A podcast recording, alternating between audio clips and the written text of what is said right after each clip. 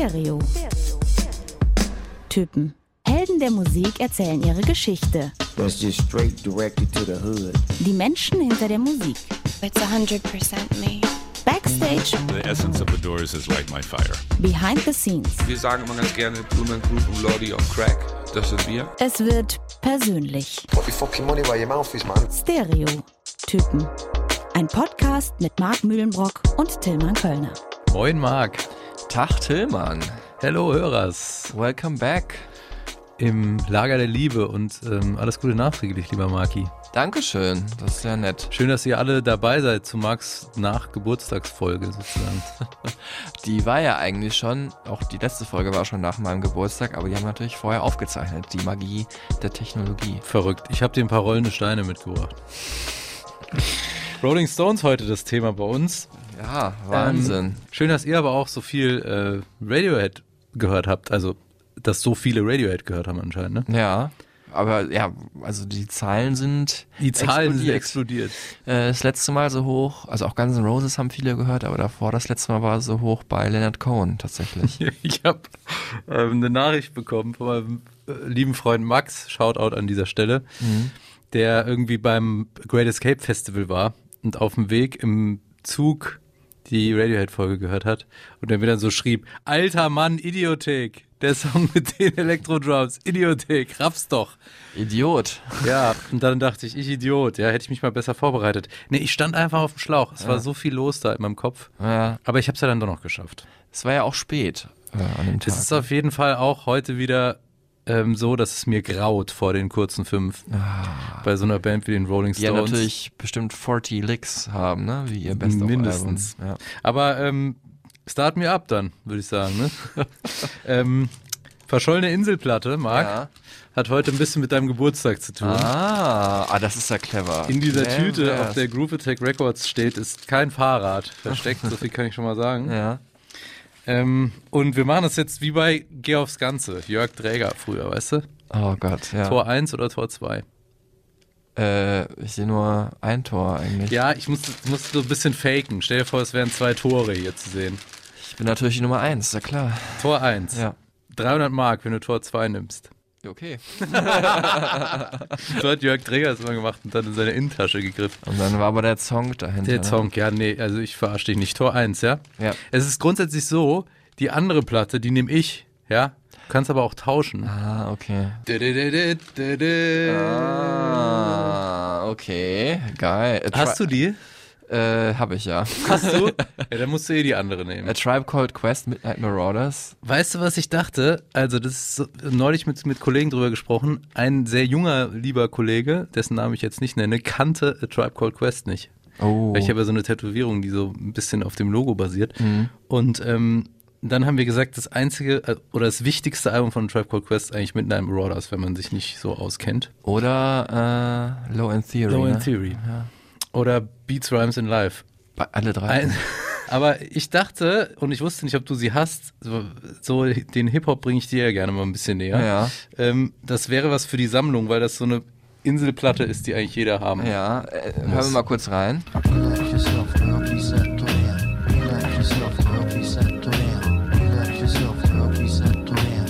Check it out, you got me mesmerized. With your black hair and your fat ass styles. Street poetry is my everyday. But yo, I gotta stop when you drop my weight. Ja, aber so A Tribe Called Quest und Della Soul, das war auch so meine große Hip-Hop-Phase. Da habe ich auch teilweise noch Original-Vinyls von aus den 90ern. Also dann kriegst du jetzt Jörg Träger-mäßig Tor 2, Ja. okay? Ja. Und das ist die Das kenne ich nicht, aber äh, den hast du, mal, hast du mal erwähnt auch schon mal, ne? von Gianni Brezzo Ah. aus hier der Area rund um Köln-Ihrefeld, wo unser Lager der Liebe ist. Großartiger Künstler, wir hatten ihn schon öfter mal empfohlen oder ich. Ähm, und ich wollte ihn dir sehr ans Herz legen mit einer Platte, die auch äh, wahrscheinlich nicht so oft gepresst wurde und weil du auch so ein Sammler-Typ bist ähm, und das auch so deinen Geschmack trifft, weil es auch so in Richtung entspannten, jazzigen Sound geht, von Jakarta Records übrigens, ähm, dachte ich, das ist was für dich. Ja, vielen Dank. Nehme ich sehr gerne. Super gut. So, Hören wir auch da mal kurz rein.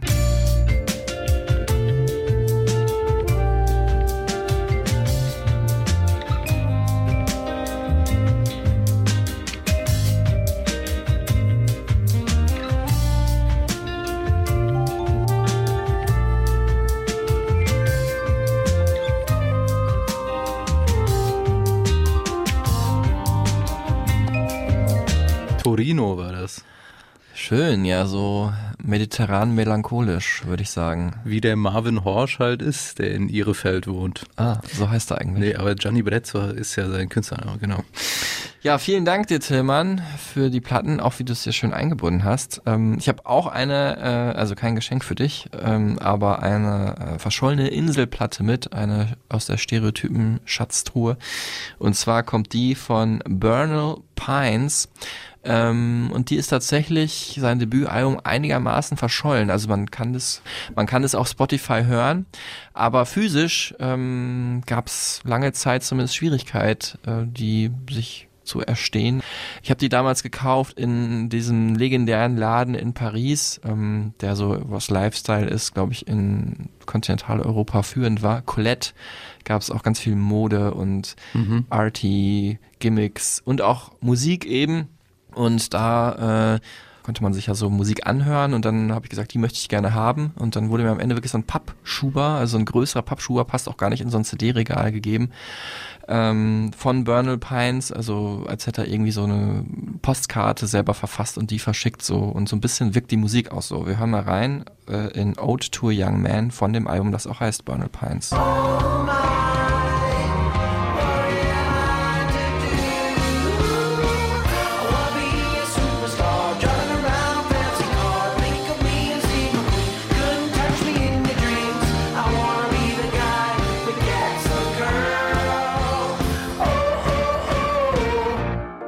Very British.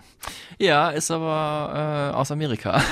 Passt ja aber vom Sound her ein bisschen. in Ja, genau, so Richtung, es amerikanisch-britisches Konglomerat. Ähm, er singt hier von Steve McQueen, kommt aber aus den Catskills, also das ist so Upstate New York, sagt man, wo auch Bob Dylan und The Band äh, zusammen Musik gemacht haben und um die Area Woodstock und Bethel Woods herum so und äh, natürlich einige Jahrzehnte später ist er da äh, groß geworden und hat aber Musik finde ich in diesem Geiste gemacht, hat aber auch hast du recht so ein bisschen ja, britischen Einschlag oder wie ich es auch öfters nenne, so ein Charlie Brown Pianomusik-Einschlag. Und äh, ich dachte auch, das passt heute ganz gut. Ode to a Young Man, so die Young Man äh, waren die Rolling Stones, als sie angefangen haben, die Musikwelt zu erobern, so wirklich so Rebellen, die erfolgreich sein wollen, wie Bernal Pines das ja auch gerade gesungen hat. Und äh, ja, diese Geschichte erzählen wir euch ja heute einigermaßen ausführlich. Auch schön, schön ausgedacht. Jo, dann Marc, lass uns doch rein diven, oder? Du hast ja wieder hier äh, ein Skript gemacht, wie für so eine ähm, Klausurtagung. Genau, das ist übrigens nur die Inhaltsangabe des eigentlichen Skripts. Nein. Ähm, ja, es geht heute darum zu ergründen, wer äh, sind die Rolling Stones und da habe ich natürlich hier schon mal einen, der uns da ein bisschen Aufschluss geben kann. Uh, right, shall we scratch our heads for about 10 hours? Uh, I mean, we just feel like we're finding out who the Rolling Stones are. You know, it's a quest for us. Who are the Rolling Stones? Everybody wants to know who they are.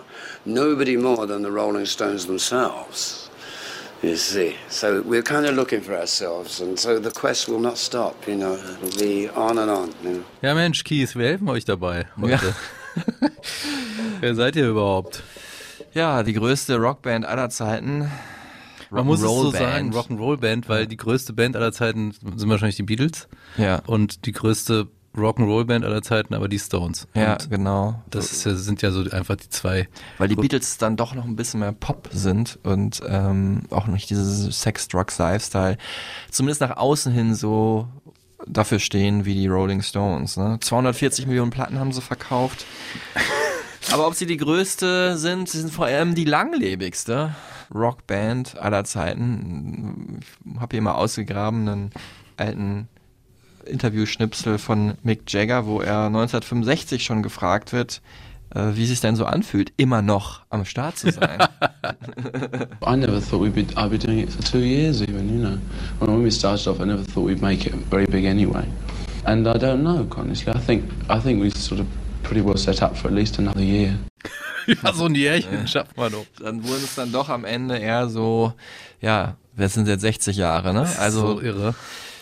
Vor allem, die sind immer noch am Start und die sind eigentlich immer noch auf Tour. Also Corona-bedingt wurden sie ausgebremst. Genau, heute ist der Tourstart in äh, Madrid, also an dem Tag, wo wir die Folge veröffentlichen und bald kommen sie dann auch nach München und auch noch weitere Konzerte in Deutschland sind geplant. Ja, sie haben, sind die einzige Band, glaube ich, ähm, die über sechs Dekaden äh, Nummer eins Alben hatte ähm, und dabei auch noch als Band existiert hatte. Nach den Beatles sind das die meisten. Nummer eins Sitz in Deutschland auch mit dem meisten, mit der meisten Zeit auseinander. 1965 war das ähm, äh, The Last Time and Play with Fire und ähm, vor kurzem noch, also 2020, Living in a Ghost Town.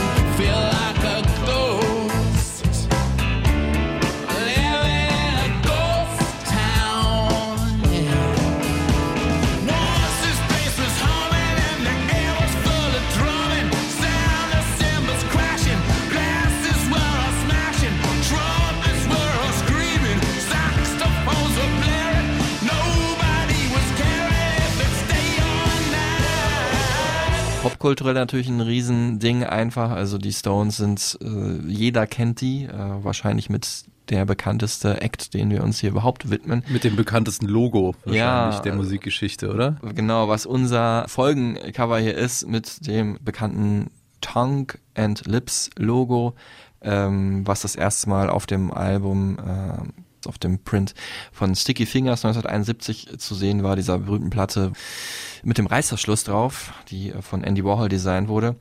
Ja, unser Untertitel ist hier Licks, Riffs and Rock'n'Roll, weil einfach die Stones natürlich wie keine andere Band für ja, Riffs eben stehen oder Licks, Gitarrenlicks. Ewige Riffs haben sie erschaffen und Tillmann, du hast die große Ehre. Ich habe Angst. Hier ich habe schon wieder Angst. Einige zu erkennen. ja, es ist natürlich bei den Rolling Stones super schwer, weil ähm, die unfassbar viele relativ gleichwertig große Hits hatten. Natürlich gibt es ein paar, die noch ein bisschen weiter rausstechen, aber in der zweiten Reihe sind 40 Songs, würde ich sagen. Und wahnsinnig viele Alben. Okay, wir hören jetzt hier die kurze fünf. Ach so, wir haben es noch gar nicht erklärt. Also ich suche von eben fünf der größten Hits der Band, um die es geht, in diesem Fall die Rolling Stones, jeweils eine Sekunde raus und diese Sekunde schneide ich dann mit den vier anderen Sekunden relativ schnell hintereinander und nicht relativ schnell, sehr schnell hintereinander und Tillmann und ihr könnt erraten, welche Songs das sind. Die kurzen fünf, The Rolling Stones.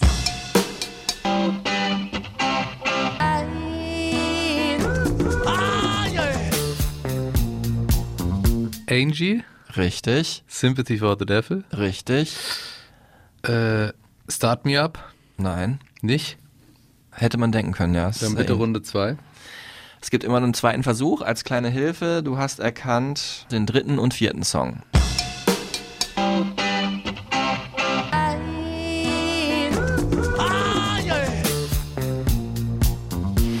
Das ist schon nicht die leichtesten genommen. Oh. Gimme Shelter war es, glaube ich. Nein. Nee, dann komm, löse auf. Also Nummer zwei, äh, wo ich dachte, den könntest du vielleicht noch am ehesten erraten, ist Brown Sugar gewesen. Ähm, auch ein ewiger Hit mit dem Gitarrenriff, wobei ich das immer verwechsel mit Jumpin' Jack Flash. Ich weiß auch nicht wieso. Sind für mich sehr ähnlich. Und ähm, ganz am Ende war äh, ein Song aus der Discoiden-Phase Ah. von den Rolling Stones. Also mit Startin' Me Up warst du da nicht so weit weg. Das war aber noch Ende der 70er Emotional Rescue. Okay. Aber das ist auch nicht so Aber das habe ich auch wirklich nicht auf dem, auf dem Schirm. Und am Anfang hatte ich, das war eigentlich so eine Serviceleistung für dich, wobei ich auch mir dann auch klar war, als ich es jetzt gerade gehört habe, dass es nicht ganz so einfach zu erkennen ist. Wo wir gerade bei Hip-Hop waren, Mhm. einer der größten Hip-Hop-Tracks der 90er ist wahrscheinlich, oder in Deutschland zumindest erfolgreichsten war Funky Cold Medina Ah. von Tone Lock und der Mhm. hat halt gesampelt Honky Tonk Women. Honky Tonk Women, genau. Ja, äh, zwei von fünf, Tillmann. Trotzdem aller Ehren wert. Bist nicht sitzen geblieben zumindest. Und jetzt nochmal für alle zur Auflösung hier die äh, mittellangen fünf. Für den A-Effekt. Ja.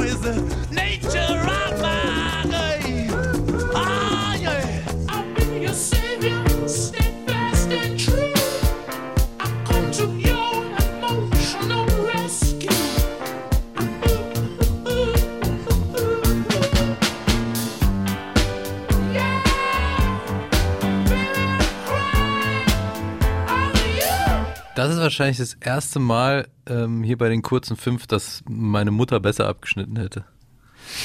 Die- jetzt zuhört und sich riesig freut, weil sie die Stones sehr mag und damit natürlich aufgewachsen ist, was jetzt auf uns einfach nicht zutrifft, muss man mal sagen. Also Das ist wohl richtig. Das ist wirklich eine, eine Band von Back in the Days, die man halt natürlich äh, in anderen Zusammenhängen dann später schätzen äh, und äh, ja ehren gelernt hat. Mhm. Aber äh, keine große emotionale Bindung zur Musik, äh, was jetzt meine Prägung angeht, muss ich Mhm. sagen. Ich als großer Riff-Fan Hm. schätze die äh, Stones natürlich sehr. Ich mag halt ständige Wiederholungen und da haben sie wirklich einige geniale Momente Mhm. erschaffen. Aber klar, um so diese ganz krasse Emotionalität zu haben, muss man wahrscheinlich schon irgendwie im Teenager-Alter dann gewesen sein, um die zu lieben oder halt ähm, ja, man kann auch spätere Teenager sein und sie dann für sich entdecken und sich total in sie verlieben, wie auch heute ja Kids noch sich total in Nirvana verlieben Eben. oder Joy Division. Ne? Und diesen Geist atmen sie ja auch, ne? diesen Rebellengeist. Und das ist ja immer so der Schlüssel zum ähm, Erfolg, um gerade junge Menschen halt besonders zu beeindrucken. Haben aber dann über die Jahre auch ihre musikalische Klasse bewiesen. Wo ich gerade sage, über die Jahre, ja, Bandgründung war im Juni 62, deswegen heute pünktlich am 1. Juni gibt's diese Folge hier. Erste Show dann am 12. Juli im äh, Marquis Club. Und äh, an diese Zeiten damals ähm, erinnern sich hier die Stones zurück. Das sind äh, Keith und Mick. Clubs, Charlie. I mean, we started in clubs, right? I mean, that's where we started. Is uh, rooms far smaller than Yeah, that. Believe me. So it's, it's, to us, actually, we like to play very small places. Uh, it's more controlled. Well, people get do get some people are, get off nights, you know, and so that you always have to try and stay on top of it.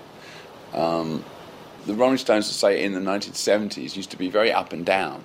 You know that some nights the Rolling Stones would give a great show, fantastic, everyone would love, and then some nights you come off the stage and think oh, it really wasn't very good. You know, that, uh, like would really yo-yo up and down. Whereas now, I think we all like try to keep a certain high level, and then sometimes it just zigs off and you get a really fantastic show. But nearly all the shows are, are really good, and, and I can't really remember when there's been a really bad one. Jetzt schmeißt du hier, Marc, so nonchalant diese O-Töne rein. Mhm. Ähm, wo und wann hast du sie getroffen? Hast du sie überhaupt getroffen? Oder hast du wieder auf Archivmaterial hier zugegriffen? Ähm, es gibt tatsächlich ein paar Interviewschnipsel, die ich dann, wie vorhin, den wir schon gehört haben, aus den 60ern noch dazu gesucht habe. Ähm, aber ich habe die Rolling Stones tatsächlich mal interviewt, ja, ich habe die getroffen. Das war natürlich schon ein absolutes Highlight meiner äh, Musikjournalistenlaufbahn, einfach weil die natürlich eine der größten Bands aller Mhm. Zeiten sind. Ähm, Aber ja. zusammen oder unabhängig Ja, voneinander? genau. Also die haben 2007 war das. Ähm, haben Ist ja dann, gar nicht so lange her. Ja, genau. Also im Stones-Kosmos auf jeden Fall nicht. Ne? Im Zeitstrahl der Stones. Ja, also 2007, dann haben, es waren so Doppelinterviews, also Keith und Charlie Watts haben zusammen ein Interview gegeben und dann äh, Mick und Ron Wood. Mhm. Und hatte da das Vergnügen, halt dann beide äh, Beide Parteien, Teams beide sozusagen. Teams sozusagen zu treffen, genau. Und es war eine ganz besondere Situation auf jeden Fall. Die Stones gerade kurz vor Tourstart äh, Start in äh, Brüssel haben sie sich zusammengefunden und äh, da halt in so einem, haben so ein Fernsehstudio angemietet und da halt geprobt. Und dann sind wirklich Journalisten aus ganz Europa da eingeflogen, beziehungsweise mein damaliger Chef Frank und ich sind im Auto von Duisburg aus gefahren. Grüße raus an dich, Frank. Das war ja wirklich ein unvergessliches Erlebnis. Und äh, dann haben wir da in so einem Raum Platz genommen. Das gibt's heute eigentlich mehr so im, äh, im Kinojournalismusbereich, wo dann wirklich die Kamera schon aufgebaut war und der Hintergrund auch schon mit irgendwelchen äh, ja, Kisten, die Mhm. man ne, on Tour äh, nimmt. Und dann hat man nur den Kameramann mitgebracht und sein Tape in die Kamera gesteckt und dann äh, ging's los. Abgefahren. Und äh, hatte dann genau auch getimed, war 16 Uhr 18 bis 16 Uhr 25 oder so und 30 Sekunden. Also das ist genau abgetimed, wer wann wen sprechen durfte und keine Fotos, keine Autogramme, einfach Mhm. ein rei- reibungslo reibungsloser Ablauf ist. Aber wir haben ganz schöne Gimmicks bekommen, so eine Jacke mit dem Zungenlogo hinten drauf. Und das Besonderste aber noch war, ich meine, das war natürlich schon krass besonders, dass ähm, Band da tatsächlich auch dann geprobt hat für uns. Also die haben für so 60, 70 Journalisten dann drei Songs performt und so ganz lässig, wie man sich das jetzt so vorstellt, wie sie wahrscheinlich angefangen haben. Äh, ich muss immer denken an dieses Video zu Waiting on the Friend, wo sie da in Harlem auf der auf so einer Veranda sitzen oder auf der Porch sitzen. Keith so lässig, äh, so angelehnt auch an der Bühne. Das war ja ein ganz kleines Studio, ne? Mhm. Und äh, mit der Gitarre in der Hand, das Fluppe im Mund und Mick dann auch ganz locker gesungen. Also es waren auch dann eher so Songs, die jetzt nicht so impulsiv waren. Und die durften wir dann auch mitfilmen und haben dann auch mit, haben wir dann auch mitbekommen. Und äh, ja, also ich meine, das ist eine kleine Privataudienz der Rolling Stones. Das war natürlich, war natürlich großartig. Du hast jetzt beide Teams getroffen, hast du gesagt. Also die beiden zentralen Figuren, die Köpfe Mick und Keith, Mhm. beide kennengelernt. Mhm. Warst du eher Team Mick oder eher Team Keith? Ja, ich bin da äh, bei beiden, muss ich ganz ehrlich sagen, ich weiß wohl, dass äh, weltweit Keith beliebter ist als Mick, aber ja, also ich fand, die wa- waren beide sehr höfliche Menschen, äh, so typisch Engländer. Ähm, Mick halt ein hellwacher Typ, super viel Energie, und super höflich und zuvorkommend und Keith halt super sympathisch mit diesem leichten Säuseln, was wir jetzt gerade auch schon gehört haben, weil er natürlich auch jahrzehntelang verbotene Substanzen genommen hat. Mhm. Ähm, und der war ja dann auch damit äh, Inspiration für äh, Johnny Depp in Piraten der Karibik. Das ist echt absurd, ne? Ja. Und danach haben wir ihn natürlich auch gefragt. Johnny called me up before the first Pirates One came out and said, uh, I basically modeled the character on you. And I, and I said to Johnny, Oh, that's why you paid for all those dinners. Ich muss doch wirklich sagen, am Ende, ähm, man kann sich auch kaum vorstellen, sagen wir, dass eine Band, also dass die Rolling Stones so erfolgreich wären, wenn da jetzt zwei super cool abgehangene Keith Richards in der Band wären. Stimmt. Oder halt auch vielleicht zwei Mick Jagger, die halt so viel Energie da reinpumpen. Es ist halt dieser dieses Zusammenspiel der beiden, was die Band halt dann doch am Ende ausgeglichen macht und der Grund des Erfolgs ist. Du hast es ja gerade schon angesprochen, wir äh, spielen uns ja auch die Bälle hier so ein bisschen zu. Mhm. Du hast gerade schon ein Fun Fact eigentlich gedroppt. Ah, okay, ja, aber vielleicht- mit dem Piraten der Karibik ähm, Ding mit Johnny Depp. Äh, Aber ähm, wir können jetzt mal gucken, was du noch an Fun Facts so auf der Pfanne hast. Okay. So. Also der Fun Fact Fake Check, Genau. äh, nochmal kurz zur Erklärung. Tillmann hat drei Fakten zusammengetragen. Einer davon ist erlogen und ich muss raten und ihr könnt auch raten, welcher.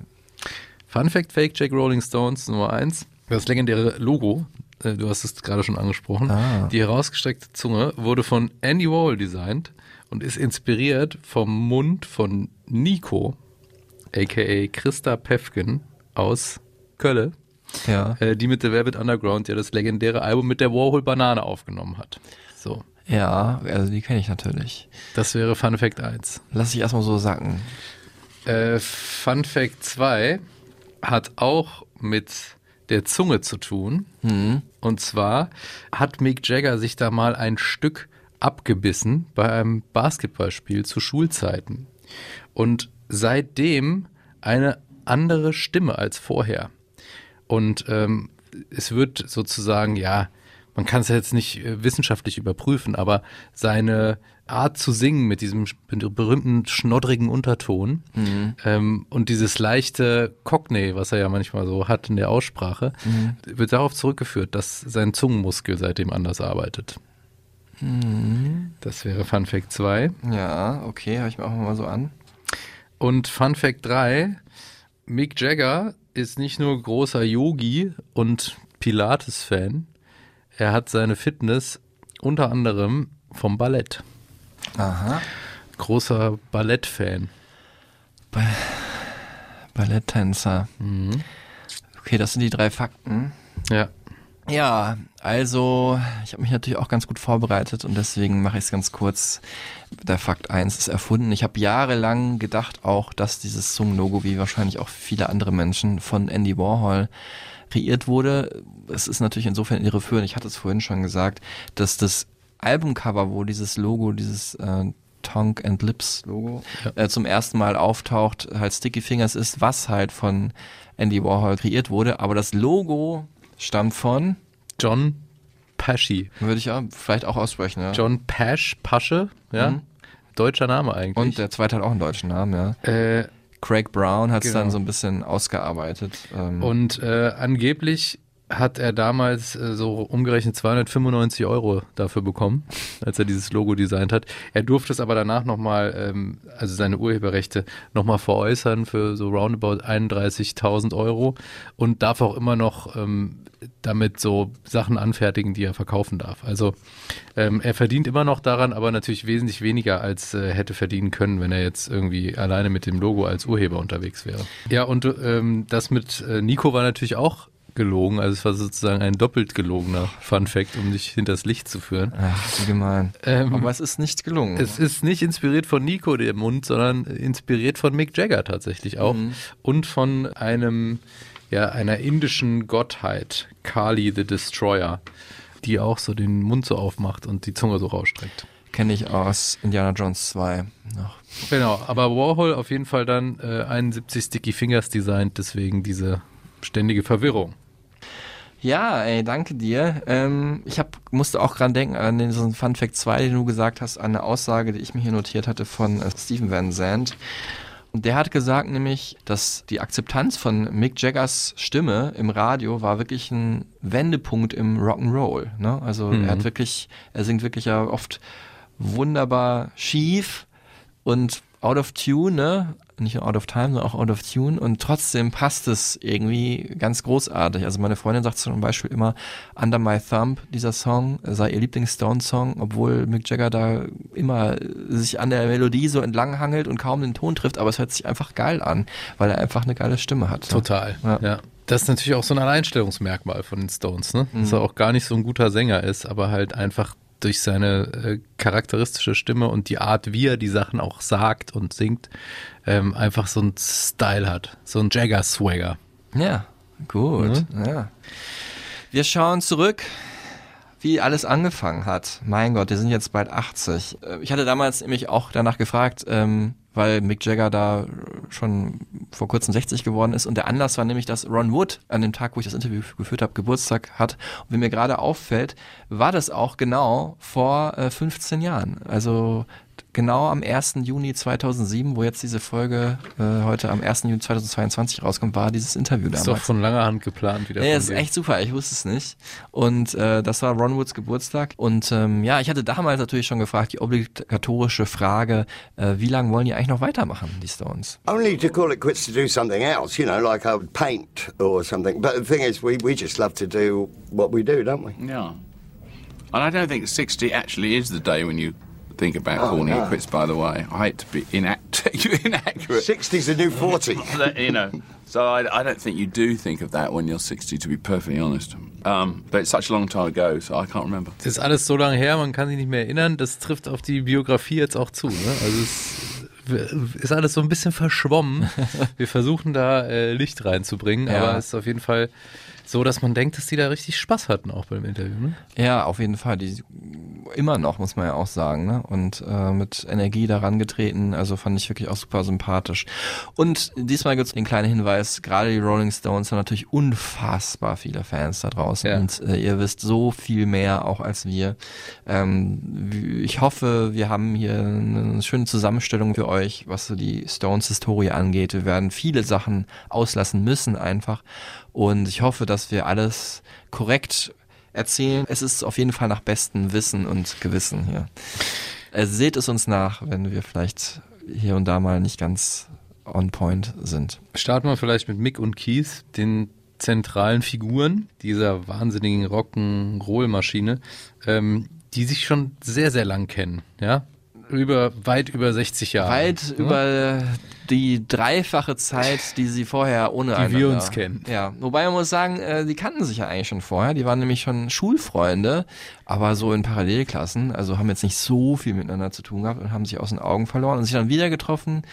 Ähm, Im Oktober 61 im Bahnhof äh, in Dartford in der Grafschaft Kent, wo die auch hergekommen Wo man sind. sich halt so trifft. Ne? Ja, gut, das ist deren Heimat. Mick war damals 18, Keith 17, beide Gleicher Jahrgang allerdings. Und ähm, ja, sind auf dem Weg gewesen, mit dem Zug getrennt voneinander nach äh, London zu fahren. Und da hat halt, haben die sich wiedererkannt und unter anderem auch deswegen, weil Mick da Platten unterm Arm hatte, nämlich von zwei absoluten Blues-Helden, unter anderem von äh, Muddy Waters. Und äh, das hier ist einer seiner bekanntesten Songs, Manish Boy. That mean manish boy.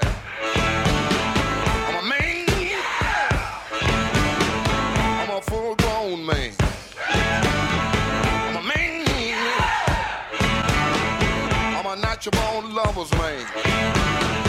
I'm a man. I'm a rolling stone. In diesem Song wird der sprichwörtliche Rolling Stone erwähnt. Es gibt auch einen anderen Song von Muddy Waters, der tatsächlich Der so Rolling heißt. Stone heißt. Ne? Von daher ist jetzt die Frage, nach was sie sich benannt haben, ist es völlig klar. Es soll ausdrücken, äh, genauso wie das Musikmagazin auch, was sich auch danach dann benannt hat, ähm, später noch, äh, dass es hier um ein, ein gewisses Bild gibt, was dieses was so ein rollender Stein halt aussagt, nämlich, dass einen nichts aufhalten kann. Also das kann man positiv wie negativ sehen. Ne? Man rollt irgendwo runter, unsteter Lebenswandel, man poltert in Situationen rein, die man nicht kontrollieren kann. Man ist, hat aber auch einen gewissen Drive, Sachen erledigen zu wollen, einfach so ein Vorwärtstrieb und das fanden die Stones halt ganz gut. Und natürlich hat es auch damit zu tun, dass durch diesen Bandnamen natürlich man sich an diesen Song erinnert hat und dadurch ihre Liebe zum Blues ausgedrückt wurde. Das sagt hier Keith Richards nochmal. We were listening to rock and roll, Chuck Berry, and then the blues, Muddy Waters, Howlin' Wolf, uh, B.B. King, Trail Goes On, Robert Johnson. But uh, we thought we were a blues band and we were only 19 years old. You don't know how blue it can get. Eigentlich interessant, ne? Das ist eine, dass sie so eine große Liebe zu schwarzer Musik oder ne, also schwarzen Acts vor allem am Anfang hatten. Mhm. Was ja eigentlich auch an dieser Stelle mal gesagt werden muss, dass der Rock'n'Roll oder der Blues einfach auch eine schwarze Musikrichtung ist, ne? Mhm. Der dann eigentlich ab den Stones so zu so einem weißen Prototypen Musikding irgendwie vermarktet wurde. Ne? Ja. Ja, etwas vorher schon durch Elvis, ne? Äh, der hat natürlich als erster die Musik der Schwarzen, was er auch selber immer zugegeben hat, ja. ähm, halt übernommen und dadurch dann in ganz Amerika Erfolg, Erfolge gefeiert. Es hat sich dann so ein bisschen, wir hatten es ja auch schon so ein paar Mal getrennt von da aus, dann dass äh, aus dem Blues halt einmal Rock'n'Roll entstanden ist, was dann mehr und mehr über die Jahre eine weiße Musikrichtung wurde. Und auf der anderen Seite halt der Soul, Mhm. ähm, der am Anfang ja auch deutlich äh, gitarrenlastiger war. Auch viele Riffs wurden da gespielt, ähm, der dann nach und nach mehr eine, oder eine schwarze Musikrichtung blieb.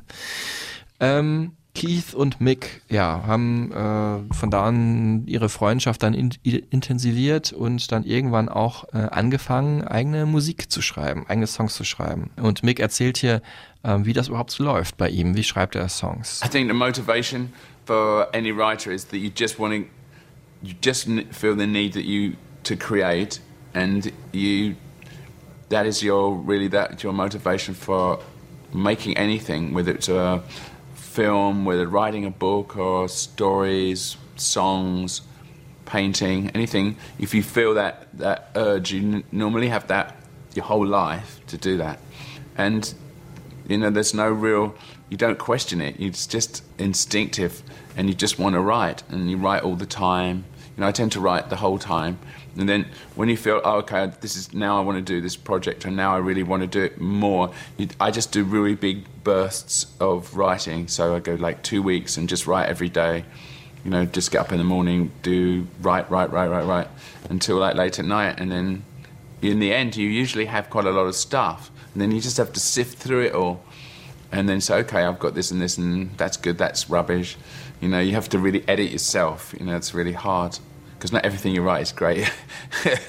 and then maybe another two weeks later, you you do the whole thing again, and then you go forward from there. And I just feel the need to do that. If I didn't do that, uh, I would feel very suppressed and very uh, inhibited, I think. Einer der ersten Songs, den sie je geschrieben haben, hatte paradoxerweise den Titel The Last Time.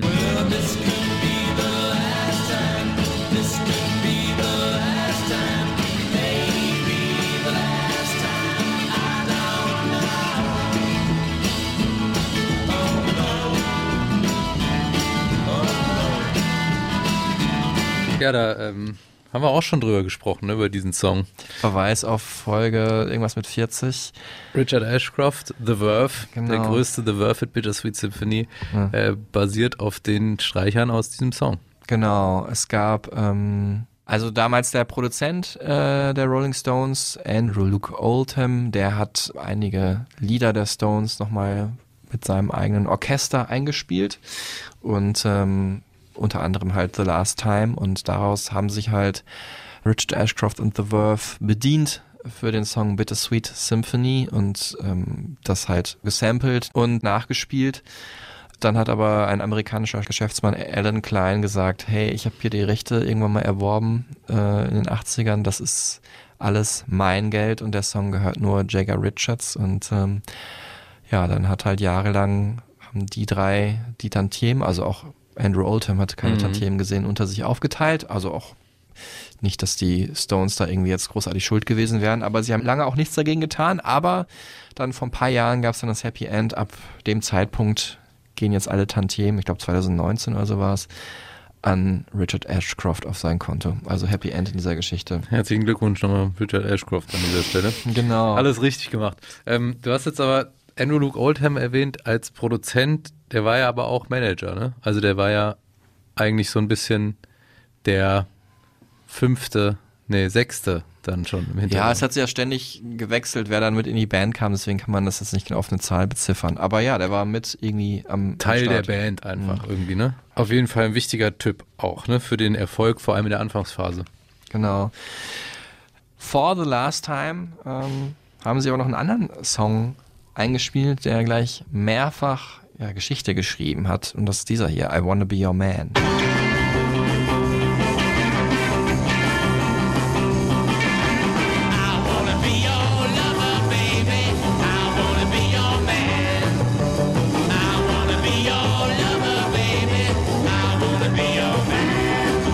Gleich dreifach äh, interessant äh, in, in dieser Stones oder überhaupt in der Musikgeschichte, kann man eigentlich schon fast sagen. Denn einmal ist das Lied geschrieben worden, nämlich von Lennon McCartney. Also ein äh, Beatles-Song eigentlich, kann man sagen, den die Beatles auch nachher mal aufgenommen haben. Äh, den die aber ihren Buddies von den Rolling Stones überlassen haben. Das ist natürlich ähm, eine, ja, eine super lange Historie, die da äh, begann, damals in den 60er Jahren, wo auch immer so eine Feindschaft aufgebaut wurde, was natürlich auch genauso wie in der Britpop-Ära zwischen Blur und Oasis, die es wirklich auch damals nicht gemocht haben, wovon dann alle profitiert haben. Ne? Ähm, aber hier ist es wirklich so, dass die einfach zusammen abgehangen haben. Das waren alles Buddies. Mehrfach über die Jahre sind die sich immer wieder begegnet. Unter, auch zusammen Musik gemacht. Genau, ähm, unter anderem sieht man das natürlich auch auf Video dokumentiert in dem äh, Videoclip zu All You Need Is Love, äh, den die Beatles damals für eine Weltraummission aufgenommen haben. Da sitzen dann bedeutende andere Musiker, unter anderem auch von The Who mit im Publikum und eben auch Mick Jagger und Co. und äh, singen da im Hintergrund mit oder äh, summen mit. Ähm, ja, und es gab noch einige andere Begegnungen, wo äh, sich die immer wieder ausgeholfen haben. Dann war es ähm, der erste Auftritt bei Top of the Pops und ich, wenn ich das sage, dann meine ich der erste Auftritt überhaupt von irgendeiner Band bei Top of the Pops. Das erste war- Mal Top of the Pops. Erste also. Sendung Top of the Pops war äh, der erste Song I Wanna Be Your Man von den Rolling Stones. Ähm, natürlich auch eine krasse Sache. Und dann war es die erste Single, also die B-Seite von dem Song I Wanna Be Your Man war Stoned. Und da äh, steht in den Credits drin, ähm, dass der geschrieben wurde von Nanka Felch. Also ganz komisch äh, geschrieben, auch könnt ihr mal ergoogeln. Und das ist das Pseudonym für die ganzen Rolling Stones. Also wenn nicht Jagger Richards die Songs geschrieben haben, sondern alle, dann haben die das immer unter dem ja, Pseudonym Nenka Felch gemacht. Ähm, was über die Jahre mal so ein bisschen äh, ja, in Kritik geraten ist, dass Jagger Richards sich dann doch einige Songs ein bisschen mehr für sich nur zugeschrieben haben und nicht für die ganze Band. Hatte besonders Bill Wyman, der lange Jahre ja in der Band war und Bass gespielt hat, äh, da Kritik geäußert. Und Stoned ist ja auch ein Titel eines Films, ja, also eine, eine Doku, ja, aber aus der Perspektive von ähm, im Prinzip Brian Jones. Ne? Genau, ja. Und um den geht's jetzt auch, denn äh, Also der hat die Geschichte von äh, Brian Jones erzählt, dieser Dokumentarfilm. Der war nämlich eigentlich der Bandchef von den Rolling Stones. Zumindest in der Anfangszeit. Ja, ganz am Anfang. Es es war so ein, ja, so ein Typ Playboy. Äh, drei uneheliche Kinder hat er da schon mit Anfang 20 gehabt. So ein Rebell in Satin, muss man sagen. Ähm, Guter Albumtitel auch, Rebel in Satin. ja, kannst du gerne verwenden. Rebel in Satan. Äh, Satan, aber Satan ist natürlich auch gut. Rebel and Satan. Ja, Rebel and Satin. Jetzt Ja. driften wir ab. Ja, okay. Er, also damals schon wirklich ein Superstar, der in ganz vielen äh, Magazinen auf dem Frontcover war, ein Freund von Andy Warhol und auch ein sehr guter Instrumentalist. Also hat somit als Mhm. erster weißer Brite die Bottleneck-Technik, diese Art Blues-Gitarre, Slide-Gitarre spielen gelernt, konnte aber auch Flöte, Sitar, Cembalo, Akkordeon und Banjo spielen. Also hat sich das alles dann jeweils beigebracht, weil, muss man auch sagen, über die Jahre dann, und er war ja gar nicht so lange in der Band, seine Rolle bei den Stones immer weiter, immer weniger geworden ist, weil halt Jagger Richards zusammen so geile Songs geschrieben haben, dass er sich dann eher daran sah, diese Songs halt irgendwie besonders andersartig, psychedelisch auszustaffieren. Das war dann so sein Job. Und er hatte viele Allüren, viele Ausraste. Über die Jahre wurden das immer mehr Konzertabsagen. Ja, sein Drogenkonsum war halt wirklich dann auch schwer äh, zu bändigen. Auch für seine Freundin äh, Anita Pallenberg, ähm, deutsches Model, deutsche Schauspielerin, die dann später auch mit, äh, hat, hat sie dann ähm, Brian Jones verlassen und war dann mit Keith Richards zusammen, weil der ein entspannterer Charakter war. Das muss man sich mal vorstellen. Das ist ja witzig, diese Frauen, die dann mit anderen, ne, mit mehreren immer was hatten. Ja, ja. Das ist ja auch die Uschi Obermeier-Story. Genau, bei der war es dann nämlich so, dass sie dann am Ende beim Mick, glaube ich, gelandet ist. Aber bei Anita Pallenberg dachte Keith auch immer, dass sie auch was mit Mick anfangen würde und war immer super eifersüchtig. Ähm, ja, 8. Juni 69, entscheidender Tag für die damals noch recht junge Band Rolling Stones. Also mein Gott, die waren dann auch schon äh, acht Jahre zusammen. Da flog dann Brian Jones aus der Band, äh, gab es dann so eine Intervention, würde man vielleicht heute sagen. Die anderen Stones-Mitglieder haben es nicht mehr ausgehalten und ihn rausgeworfen. Und dann, ja, am 4. Juli, also weniger als einen Monat später, kam er dann ums Leben. Und bis heute ist das eine sehr dubiose Story. Er ist in seinem Pool ertrunken. Ähm, das hat ihn dann auch traurigerweise zu einem Mitglied des Club of 27 gemacht, also des ursprünglichen Club of 27. Und bis heute gibt es eigentlich Mordgerüchte und es ist, sag ich mal, auch sehr wahrscheinlich, dass er eher ermordet wurde, als dass er einfach nur ertrunken ist. Weil damals nämlich zu Gast war ein Bauunternehmer, Frank Thorogood. Ähm, also Mhm. Brian Jones hatte den eingeladen und noch äh, zwei Freundinnen, wo man gemeinsam einen Abend haben wollte. Und ähm, der Bauunternehmer kam auch deswegen, weil noch eine Rechnung offen war äh, in einem Anwesen von Brian Jones, die er noch bezahlen sollte. Und dann wollte man sich so treffen, um das halt auszumachen, wie man das jetzt begleichen kann. Und dann waren die halt alle im Pool schwimmen und nach und nach sind die Frauen halt reingegangen und dann war nur noch dieser Frank Thorogood und Brian Jones mit im Pool und ja, und dann war irgendwann nur noch Brians Leiche im Pool zu sehen, ähm, vom Haus aus, nämlich von einer der Damen. Und später dann, das wird eben in diesem Stone-Film, den du vorhin genannt hast, bekannt, hat dann äh, angeblich äh, Frank Thorogood auf seinem Sterbebett dann gestanden, dass er damals Brian Jones ermordet hat. Also das ist so in den 90ern gewesen und der Film kam dann auch wieder erst 2012, glaube ich, raus. Also, Mhm. also eine ewig lange Geschichte, aber es scheint wohl so gewesen zu sein. Krass auf jeden Fall die Story und ähm, nur eine von vielen krassen Stories. Ja. Ähm, Es gab dann ein Gedenkkonzert am 5. Juli. Die Stones, also zufälligerweise am Tag später gab es eh ein kostenloses Konzert äh, von den Stones im Hyde Park und das wurde natürlich dann zu einer riesen Gedenkfeier für, ähm, für Brian Jones. Ja, Wahnsinn. So ja. oder so halt, ähm, Mhm. aber er ist schon dafür verantwortlich, dass sie am Anfang so besonders klangen und so viel Aufmerksamkeit erregt haben. Mit der Sitar auch, du hast es ja erwähnt, dieser Sound, der war auf jeden Fall ähm, seine Handschrift. Bei Ja. Painted Black zum Beispiel. Genau.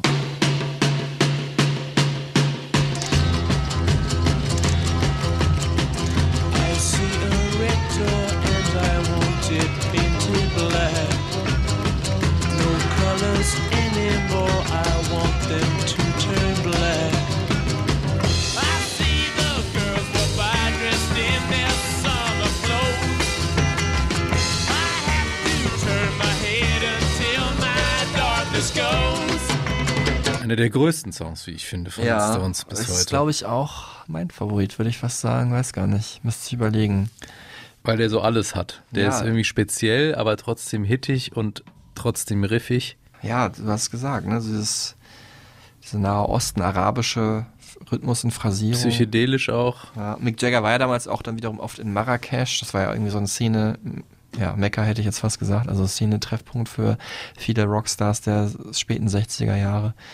Und es hat natürlich auch von den, vom Text her und auch von der Anmutung her so die Stones als so eine düstere Band so definiert, ne, von Anfang an eigentlich schon. Und Also, so ein bisschen so eine Psychedelic-Ära auch eingeläutet. Mit Their Satanic Majesty's Request.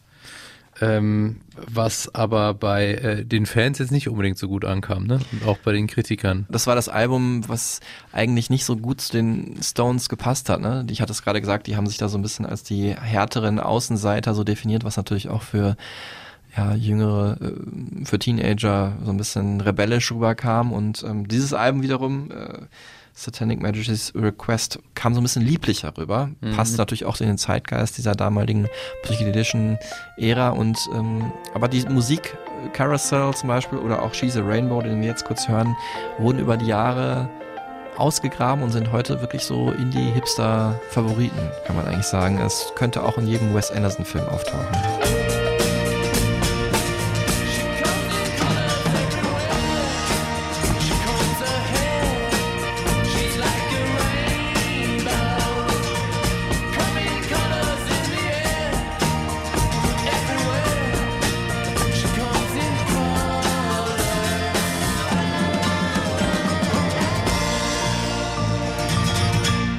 Viele Informationen auch, um so den Vibe von damals einzufangen. Sehe ich hier, hast du auch aus dem Buch von Keith Richards.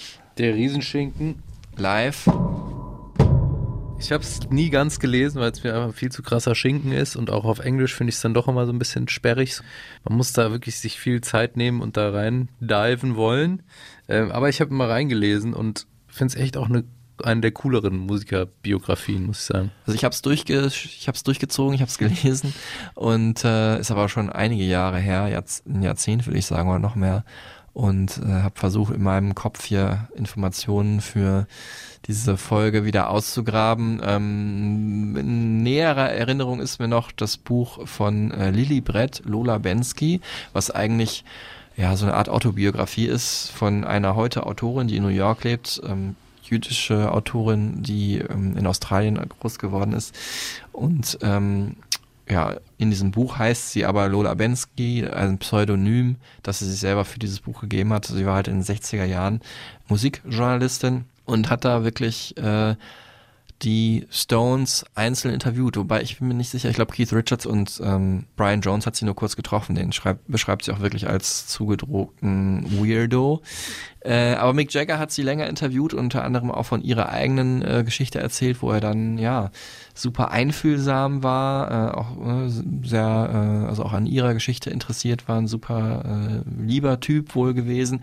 Aber sie beschreibt ihn auch eindeutig als sehr ähm, visionär, sehr erfolgsorientiert, ist ja auch äh, in London nicht eigentlich auf eine künstlerische Schule gegangen, sondern auf die London School of Economic, hat also da so ein, ja, so eine Mischung einfach, ne, diese künstlerische Liebe, aber auch gleichzeitig so diesen Trieb, irgendwie erfolgreich äh, zu werden. Und das hat, glaube ich, den Stones bis heute sehr gut getan. Ne? Auch ein sehr solides Elternhaus, muss man sagen. Ne? Vater Sportlehrer, Mutter äh, Kosmetikerin, ähm, jetzt nichts Außergewöhnliches, aber halt äh, schon, sagen wir mal so, Mittelschicht, wobei Keith Richards äh, ja eher, ähm, der Vater war halt da Fabrikarbeiter. Mhm. Die Großeltern waren äh, Kommunisten und sogar auch eine Bürgermeisterin war dann seine Oma. Also hat man auch schon so ein bisschen erkannt, äh, auch so eine Leader-Mentalität und ne, so ein Altruismus ist da auf jeden Fall mit ihm dabei. Er ist tatsächlich auf eine Kunsthochschule gegangen, äh, Sit-Up Art College, ähm, hat viele Philosophiewerke gelesen. Also auf jeden Fall sind die in gewisser Weise Antagonisten, die sich dann Mhm. ganz gut gemeinsam ergänzen. Also wären sie beide ähnlich gewesen, hätte es glaube ich nicht so gut geklappt. Aber natürlich, wenn dann einer ausscheidet aus der Band, der die Band ja eigentlich gegründet hat mit Brian Jones, ähm, dann ist die Frage, wer wird der neue Bandchef? Und ja, Hm. diese Frage hält eigentlich bis heute an. Ne? Also äh, Keith ist cooler, Mick hat mehr Drive, so. Ähm, aber ist es natürlich völlig klar, dass sich so zwei zwei Chefs irgendwann mal in die Querelen kommen und das war halt im Tiefpunkt, war das so Mitte der 80er Jahre. Äh, Mick Jagger hatte da gerade sein erstes Soloalbum rausgebracht, ähm, She's the Boss und ja, Keith Richards fand das gar nicht gut. Vor allem, dass Mick dadurch dann noch mehr durch ein Soloalbum Rampensau wurde und im Zentrum war, als er eh schon war, immer bei den Stones. For a lead singer, for a, the front man, so to speak, it's important that he feels like totally confident in that, you know, that he has a band behind him that's not going to fall apart if he tries anything. You know, be ludicrous if you like. You know, we'll be there. You know. um, at the same time, the band might not feel the same way about the lead singer some days. You know? and, Ja, und es, ich finde es immer schwierig da, deswegen habe ich dich auch am Anfang gefragt, in wessen Team du eher dich siehst oder wen du sympathischer findest, weil die ja schon beide irgendwie spezielle Charakter sind bis heute äh, und sich da auch in die Quere gekommen sind, weil Mick halt doch wahrscheinlich dann eher so der fokussiertere immer war, ne? Mhm. Der halt auch dann vielleicht mal so eine Strategie aufgestellt hat und den Laden zusammengehalten hat. Und äh, Keith dann eher so der lässige Rockstar-Typ, der auch mal lieber fünfe gerade hat sein lassen Mhm. und äh, sich vielleicht auch mal eher was äh, reingeschmissen hat, was dann irgendwie Mick Jagger halt total abgefuckt hat zu der Zeit, oder? Genau, ja. Vor allem in den 80ern äh, hat man dann auch schon gemerkt, dass der Drogenkonsum immer extremer wurde. Keith sich da zurückgezogen, auch auf seine Insel da in der Karibik. Deswegen auch vielleicht Inspiration für Johnny Depp noch in doppelter Hinsicht. Und ähm, ja, äh, das wurde dann immer, immer stärker, immer extremer und Keith wurde immer unzuverlässiger. Auch die anderen in der Band äh, hat sich Mick Jagger immer wieder über deren Unzuverlässigkeit halt beklagt, auch besonders Ron Wood ähm, der auch den Drogen nicht unabgeneigt war und sich auch öfters mal verspielt hat dann deswegen live Mhm. auf der Bühne. Ja, dieses Drogending war natürlich auch ein Riesenthema. If the drugs become more important than the music, then you've lost the battle. It was something that I had to stop, you know, because I realized that, you know, there are experiments that go on too long. It's like a ball and chain, you know. But I recognize it. I'm in that sort of jail. But at the same time, I do love old Keith. You know, and I do love the way people cotton onto him and sort of say, go for it. There's one part of me, and a lot of that's in the past, you know. I'm growing up, or rather evolving.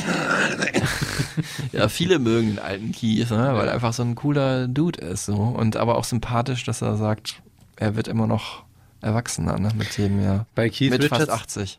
Ja, mit fast 80. Bei Keith Richards habe ich ja immer gedacht, als ich den damals so gesehen habe, so als ich mit meinen Eltern quasi die Stones wahrgenommen habe, als die das Mhm. so gehört haben, was für ein fertiger Typ. Ne? Ja. Man damals irgendwie schon. Ja, mir hat es auch mal jemand gesagt, so ne, was man, wo man so denkt, irgendwie, äh, welcher Rockstar wird vielleicht nicht mehr so lange machen, schon, weiß nicht, in den 90ern. Und dann sagte, äh, weil dann irgendjemand mal gesagt hat, ja, Keith Richards. Und dann Mhm. meinte auch jemand anders, Keith Richards, der lebt doch ewig. Wenn er Ja. jetzt nicht gestorben ist, dann wird er auch noch einen Atomkrieg überleben. Ist so ein bisschen wie bei Iggy Pop auch, ne? Wo man Mhm. so dachte, boah, sieht der immer fertig aus und so. Aber, Aber he's there in the long run, ne? Nur die Also- Besten sterben jung stimmt dann auch einfach nicht. Ja, er hat einfach da die Beharrlichkeit. Ähm, tatsächlich dann aber zumindest diese 80er Jahre Phase, auf die wir jetzt gar nicht so großartig eingehen, bis auf äh, das Anfang 80er Album, ähm, wenn wir gleich über ein paar Platten sprechen. Äh, Dirty Work gilt so als der Tiefpunkt der Stones, der Höhepunkt der Streitigkeiten, der Tiefpunkt der Wie Bandkarriere. der Name ja schon sagt, ne? Ja, genau, es war einfach eine Drecksarbeit.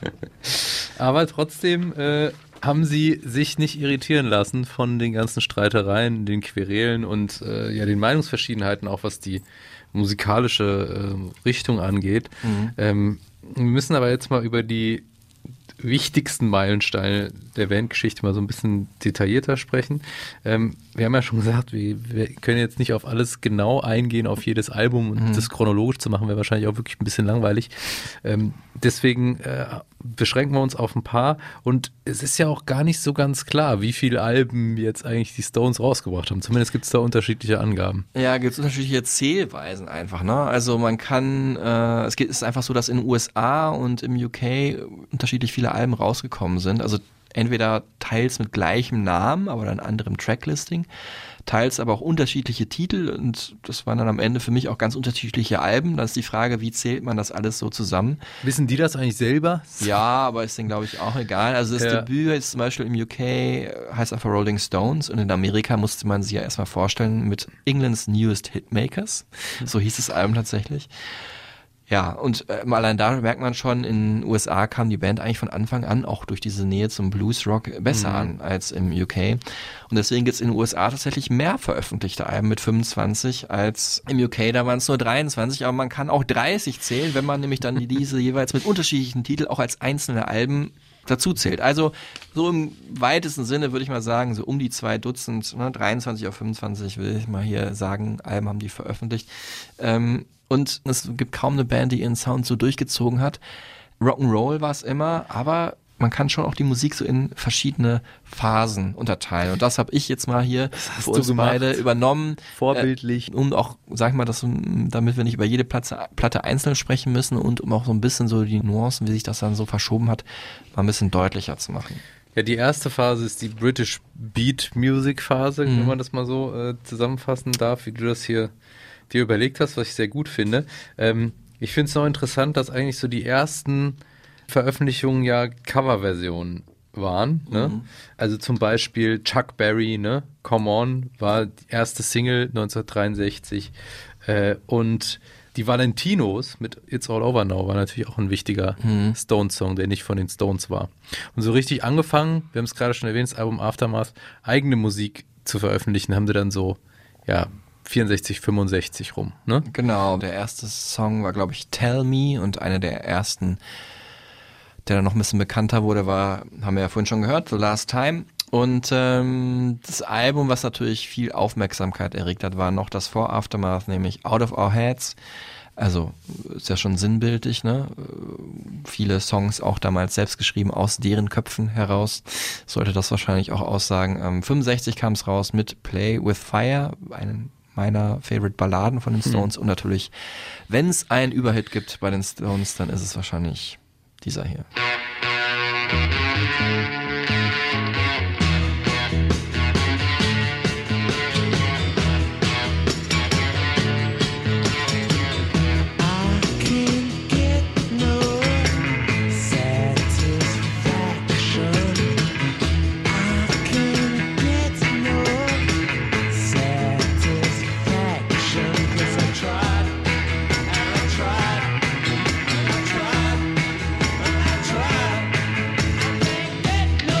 Das ist wirklich ein Song, den kennt, glaube ich, einfach jeder Mensch auf der Welt.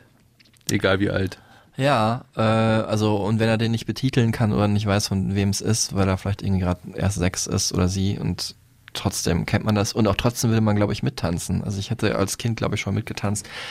Ähm, viereinhalb Monate Nummer eins in Deutschland. Also es war wirklich ein Mega-Hit. Natürlich damals waren die Nummer eins jetzt auch länger auf der Eins, klar, aber wirklich ein Wahnsinnsding. Ein bisschen aus der Not geboren, kann man fast sagen, oder? Ja, es lag natürlich daran, ein bisschen, was du gerade auch erzählt hast, nämlich, dass die Stones zu viele Coverversionen hatten und mehr eigene Songs halt haben Mhm. wollten. Ähm, du hast schon aufgezählt, wen sie da gecovert haben und dann ist eben äh, Keith Richards äh, 13 Jahre vor meinem Geburtstag. äh, tatsächlich, ich bin ja auch in der Nacht geboren. Aber ihm in der Nacht zum 7. Mai eingefallen, ähm, bei einer Tour, die waren gerade unterwegs in Florida, das ist dieses legendäre Riff, was natürlich den Song hauptsächlich so erfolgreich gemacht hat. Wahnsinns, ja, Wahnsinnsding, Wahnsinns Akkordfolge, äh, hat er dann gleich auf einem tragbaren Kassettenrekorder aufgenommen und am nächsten Morgen hat das dann Mick Jagger vorgespielt und der war natürlich, wie jeder andere auch, äh, absolut begeistert von diesem Riff. Und, Und auch von der Zeile, die Keith ja auch schon mitgeliefert Genau, hat. ne? stimmt. I can get no satisfaction. Und da hat Mick Jagger gesagt, ja gut, komm, schreibe ich jetzt mal eben kurz was zu Ende. Hm. Und hatte dabei so die aufkeimende Kommerzialisierung im Hintergrund. Ne? So, ich krieg nie genug, so ein bisschen, ja, meta-ironisch auf der einen Seite, ich will immer mehr, so im positiven Sinne, aber auch dieses, wir kriegen alle den Hals nicht voll, wir wollen immer mehr. Und da lag natürlich auch zugrunde, dass äh, die Stones als britische Band da nämlich gerade eben in den USA unterwegs waren, wo der Kommerz natürlich nochmal größer geschrieben wird äh, als in der Heimat. Und ähm, das ist Mick Jagger halt total aufgefallen da. Plus natürlich die äh, Ebene Sex. Sex, Genau. die da auch natürlich mitschwingt. Und also damit war es eigentlich ein genialer Popsong, perfekter Popsong für die Zeit. Ja, und äh, ich glaube auch, das ist die Bedeutung, die sich bis heute transportiert hat. Also Kapitalismus haben wir aufgegeben, Ja. also wir haben uns ergeben gegenüber dem Kapitalismus, aber ja, die sexuelle Komponente, äh, die ja gar nicht so durch den Song, finde ich, durch die Anmutung des Songs so transportiert wird, aber einfach diese Zeile und wie rough und rebellisch er die singt, das macht, glaube ich, ähm, ja alle, die auf Männer stehen, ziemlich stark an und äh, auch deswegen berechtigter und damit begründeter Erfolg. Und das ne, führte natürlich auch dazu, dass das Image so von ja, Mick Jagger gegenüber den braven Beatles, ne, die natürlich auch nicht nur brav waren, die haben auch äh, gekifft und weiß nicht weiter, äh, hat es natürlich als den Bad Boy so zementiert, ne? Der redet hier über Sex so offen, ne? Also für die 60er Jahre war das ja offen, obwohl es ja gar nicht um Sex ging, wie wir gerade erfahren haben.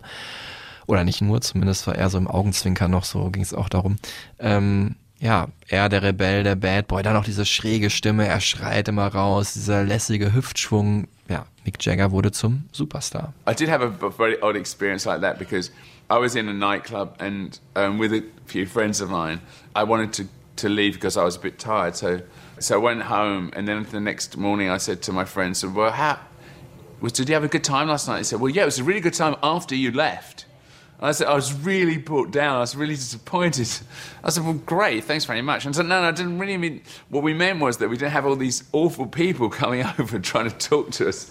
When you'd left, they all left us alone, and we just had a normal time. I said, well, okay, all right, then I get a picture. So you know, it does. It can affect your life, but I, I, I mean, I'm sure. I mean, a lot of people um, like to be apart, you know, in their their life and spend a lot of time avoiding people, which is, you know, that's one way of dealing with it. And I do do that as well. But I really like to have as much as I can. I'm very social, so I do go out a lot, and I, I go to ordinary places and non-ordinary places. But I like to really socialise, you know. So you have to take the rough with the smooth. You know, people come up to you and bother you, or people leave you alone like this, you you know you, you get used to that. I mean, I've been doing it since I was 19. You know, celebrities generally, as uh, music people, film stars, uh, whatever, whatever, um, seem to have a place in in society that make that, that I don't know. They, they, is part of the feel good factor of society that people want to see those people or whatever, include myself in that maybe, it, included, you know, in this as part of their as part of their society. Jetzt haben wir Mick Jagger auch gerade gehört. Äh, ja, gut, da war er auch schon äh, um die 60 rum in dem Interview. Ähm, da ist natürlich super reflektiert ob der damaligen Zeit, aber ich finde es auch gut. Eine weitere Dimension, die dann dazu kam, war ja diese, dieses Kokettieren mit dem Religiösen, nämlich mit dem Teufel. Mhm. Ähm, ganz besonders in Sympathy for the Devil, den wir auch am Anfang schon kurz gehört haben. Ne?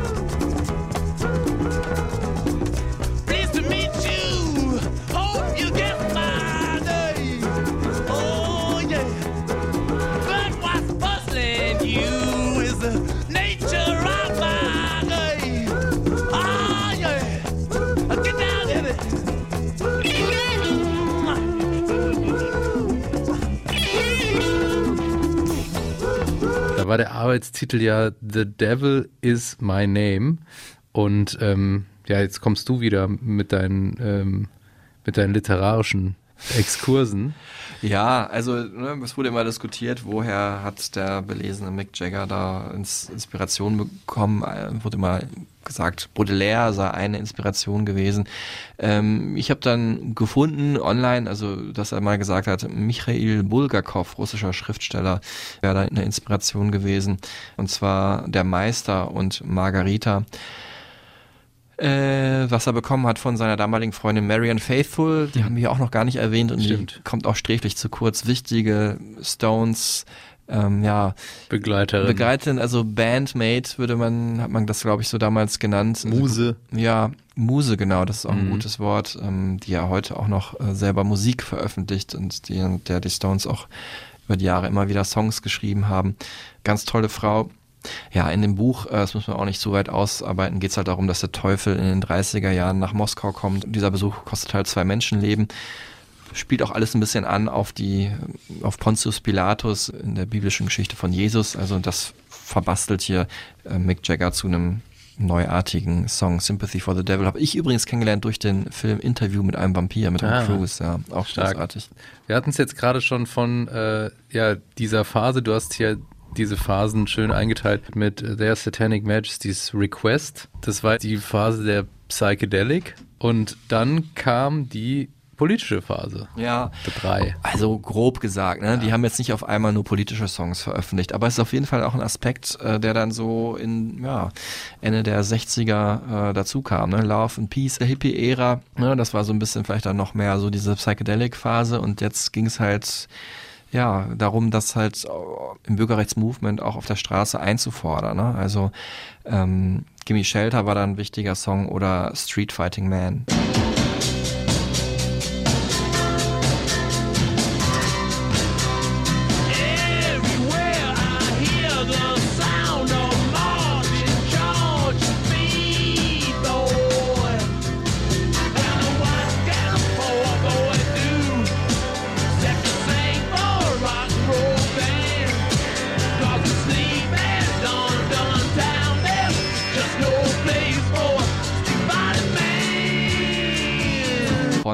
Beggars Banquet. Eins der bekanntesten Albumcover, weil es äh, erst äh, verboten wurde sozusagen, ne? oder die Plattenfirma es abgelehnt hat. Genau, ja. Diese abgeranzte Toilette mit dem Graffiti.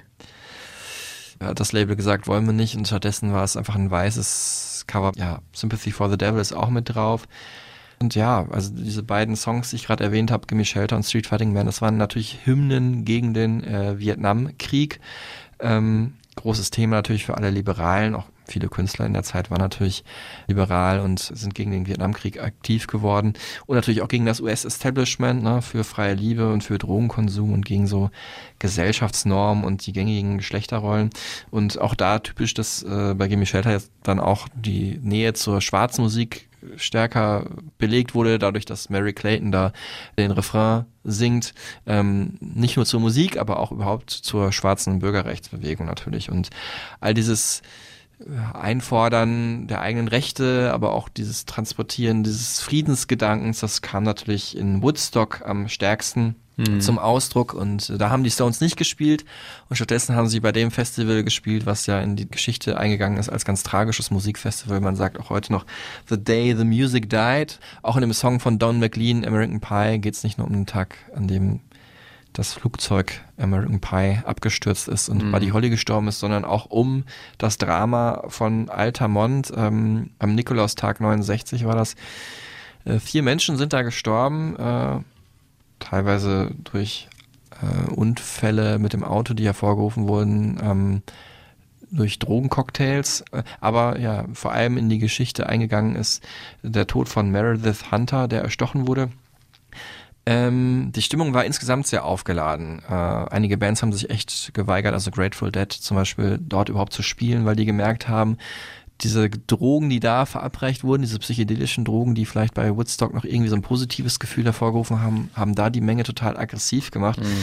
Und ähm, ja, es gab da eben die Geschichte von äh, diesem Meredith Hunter, der äh, erst unter merkwürdigen Umständen ums Leben gekommen ist, nämlich äh, wurde von einem Hells Angels erstochen. Ähm, Ein Hells Angel, der als Security da angestellt war Genau. ne? und von den Stones äh, geheiert wurde auch. Genau, also von den Stones und von allen Bands, die da halt gespielt haben. Ähm, und ähm, ja, Hells Angels galten auch damals als einigermaßen rassistisch. Und Mhm. Meredith Hunter ist halt ein Schwarzer, auch der in einem relativ schicken Anzug da rumlief und man hat da zunächst rassistische Motive vermutet. Das wurde dann aber recht schnell widerlegt. Äh, nämlich als äh, von, glaube ich, einem finnischen Dokumentarfilmer, der hat das Festival gefilmt. Und da ist dann eindeutig zu sehen, dass im Vorfeld äh, Meredith Hunter ja unbedingt auf die Bühne will und dann abgewiesen wird von den Securities und sich dann unglaublich aufregt, sich mit seiner weißen Freundin auch in die Haare kriegt und dann zurückkommt, so fünf Minuten später. Und dann nämlich eine Waffe dabei hat. Und man sieht es, so kann man sich auch bei YouTube nochmal anschauen, wie Mick Jagger diese Bilder sich vorspielen lässt von diesem äh, Dokumentarfilmer und dann ganz erschrocken reagiert, wie man nämlich sieht, dass Meredith Hunter die Waffe zieht und sie auf die Bühne richtet. Das heißt, man weiß nicht auf wen, aber es hätte Mhm. sein können, dass äh, Mick Jagger da einen Mordanschlag Zum Opfer gefallen zum Opfer wäre. gefallen wäre oder zumindest auf ihn geschossen worden wäre. Und äh, just in dieser Sekunde ersticht ihn dann halt das Mitglied der Hells Angels und äh, ja, dieses Gangmitglied wurde erst äh, verhaftet, dann aber natürlich direkt freigelassen. Äh, trotzdem ähm, hat Mick Jagger und die Stones haben sich nie so super krass für die Hells Angels danach ähm, engagiert, so, also haben sich zwar bedankt, aber haben jetzt nicht, also ich meine, der hat ihm vielleicht sein Leben gerettet, muss man auch dazu sagen, und die Hells Angels fanden sich da nicht gebührlich respektiert. Und äh, dementsprechend gab es einen geplanten Racheakt an äh, Mick Jagger. Die, die Hells Angels sollen, also es ist ja immer so die Frage, ne, was haben die da genau vorgehabt oder so, aber angeblich wollten sie ihn angreifen oder umbringen oder zumindest hatten ein Attentat auf ihn vor und das wurde vereitelt wegen eines extrem krassen Sturms, weil sie irgendwie mit dem Boot unterwegs waren und dann umkehren mussten, weil dieses Unwetter Mhm. zu arg war. Und nachdem hatten, haben sie es dann aber nie wieder versucht, ihn irgendwie ähm, ja, anzugreifen oder zu attackieren. Kommen wir wieder zurück zur Musik. Ähm, ja, Blues Rock. Nächste große Ära. Ja, damit haben sie natürlich so angefangen mit den Covers, Mhm. ging dann aber so in die Beat, britische Beat-Richtung und da haben sie dann gesagt, wollen wir wieder hin zurück. Vielleicht auch durch die Verbundenheit zur US-schwarzen Kultur, weil die gerade in der Zeit besonders wichtig war oder weil es wichtig war, die zu unterstützen. Und viele sagen, ja, diesen Sound, diesen Blues-Rock-Sound, die- den haben sie auf diesem Album hier äh, perfektioniert. Exile on Main Street. Ähm, und das ist einer der schönsten Songs daraus, Loving Cup.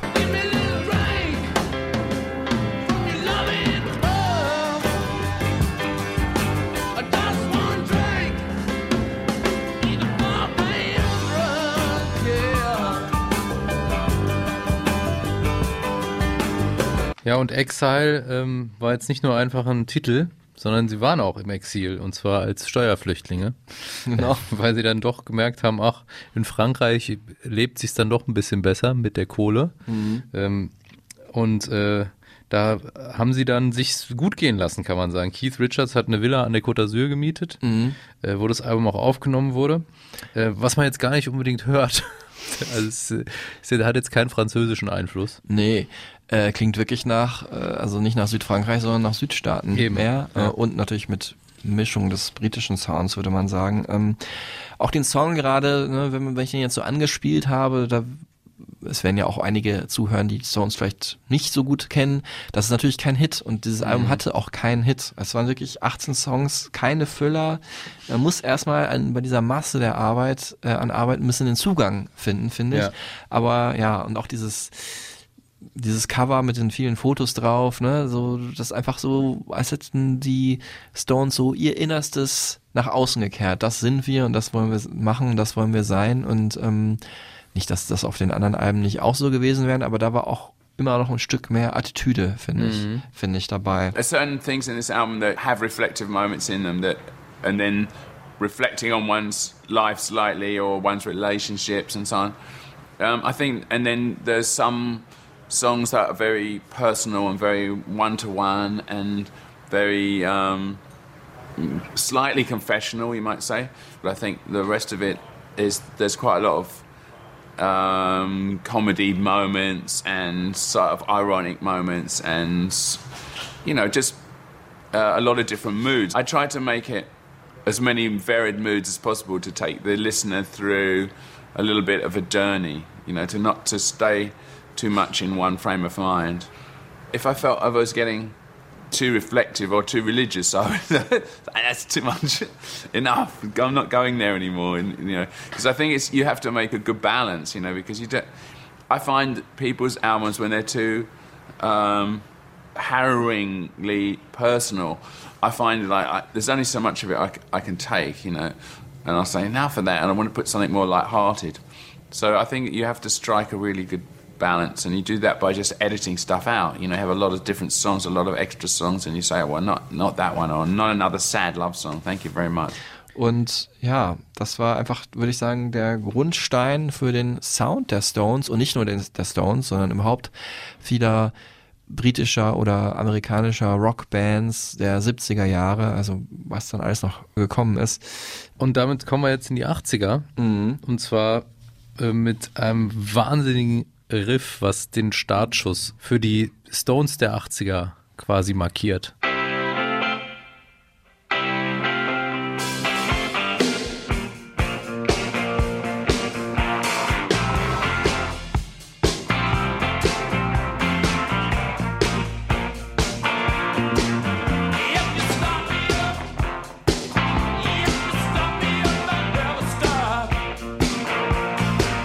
Wahrscheinlich nach Satisfaction der zweitbekannteste, und zumindest das zweitbekannteste Riff, vielleicht auch der zweitbekannteste Song. Absolut. Und irgendwie so ein neuer Energiestrom, ne, den man da spürt. Nachdem es Ende der 70er so ein bisschen ja, ausgefranst ist, fast schon, will ich jetzt mal vorsichtig sagen, die Stones-Fans, äh, die Hardcore-Fans unter euch werden es wahrscheinlich anders sehen, aber ähm, das war so ein neuer Spirit. Ja, es war halt, ne, ich habe es am Anfang schon gesagt, Emotional Rescue haben wir gehört, das ist auch eine Platte gewesen, also das Album hieß auch so, äh, auch so die Songs so Fool to Cry oder Miss You, das waren alles so, ja, Discoid, Sinti angehauchte Songs, ähm, die natürlich bei den klassischen Stones-Fans damals nicht so gut ankamen. Dadurch wurden die Stones auch in den Discos damals gespielt, aber hat halt viele Fans des eigentlichen Stones-Sounds verprellt und ja, den haben sie sich zurückerobert mit Start Me Up. Und es war jetzt nicht nur eine Rückbesinnung, fand ich, auf so diese ähm, vielleicht Anfang 70er Musik oder auch auf den Riffrock der 60er Jahre, sondern es war auch breitbeiniger, fand Ja. ich. Und hat so wirklich so diesen Stadionrock, der Genau. dann auch kommen sollte, so eingeleitet. Damit haben sie quasi den Stadionrock erfunden. Äh, Und jetzt geht wieder so ein bisschen die Zeit los in der Bandgeschichte, wo ich sage, braucht es da eigentlich noch neue Songs? Da bist du ja eh mal ein starker Kritiker. ne? Oder neue Alben vor allem. ne? Ja, Aber man ja. muss doch zugeben, so richtig krass geil waren die Alben ab dann nicht mehr. Oder?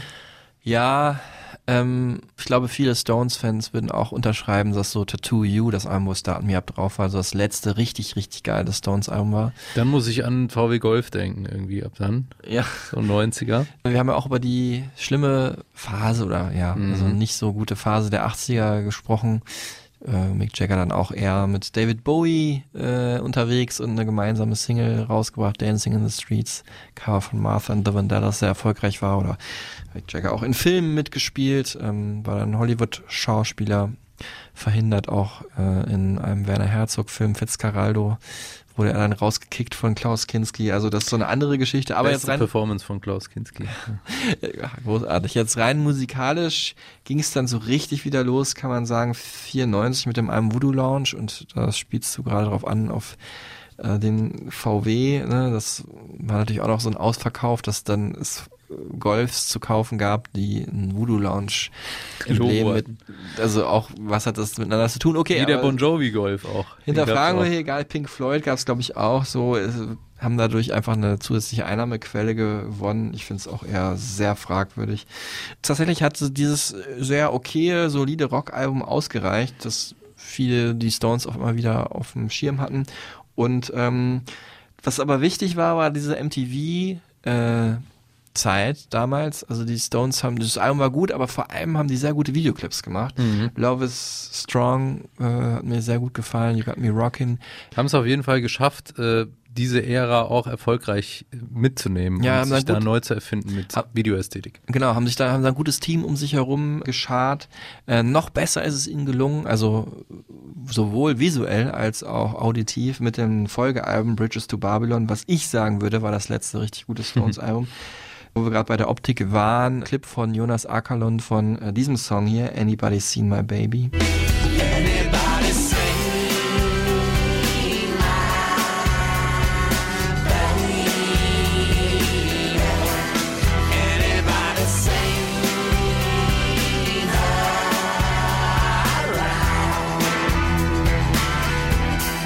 Jonas Ackerlund, einer der spektakulärsten Musikvideoregisseure. Wir haben ihn, glaube ich, auch schon ein paar Mal erwähnt. Mhm. Und hier, ganz wichtige Rolle. Das Baby ist Angelina Jolie. Sie spielt die Hauptrolle als Tänzerin in dem Clip. War wahrscheinlich auch ein Grund, dass der Song dann nun recht erfolgreich wurde. Also nicht, nichts im Vergleich mit früheren Zeiten, aber dass halt äh, die Stones wieder äh, präsent waren. Und der Song ist auch echt gut, muss ich sagen. So ein bisschen schmutziger produziert von äh, Don Wars teilweise, ne? eigentlich ja Soul- und Funk-Produzent hatten wir aber auch schon in der Iggy-Folge, also hat Anfang der 90er da, oder Ende der 90er war es in diesem Fall, 97 kam es raus, einiges an guter Arbeit geleistet und auch mitproduziert von den Dust Brothers, Mhm. die ja auch Back, Verweis auf Folge 12, oder die Beastie Boys produziert haben. Es gab Samples von Bismarcky, also tatsächlich nur auf diesem einen Song. Das ist Mhm. auch der einzige Song, wo die Stones jemals gesampelt haben. Ja, passte irgendwie gut zusammen. So alte, altes, gutes Songwriting, Mick Jaggers strange Stimme, so ein bisschen Sexiness durch den Clip und auch natürlich durch die Lyrics. Und halt dieses, ja, neumodischere, ein bisschen angesoulte und schmutzigere. Gritty war es so ein bisschen.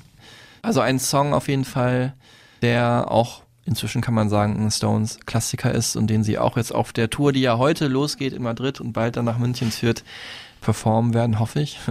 Und ähm, das ist ja auch immer so ein bisschen der Vorwurf gewesen, dass die Stones halt noch nicht mal eine neue Platte rausgebracht haben, sondern einfach alle zwei, drei Jahre höchstens ein Live-Album rausgebracht haben, dann wieder auf Tour waren.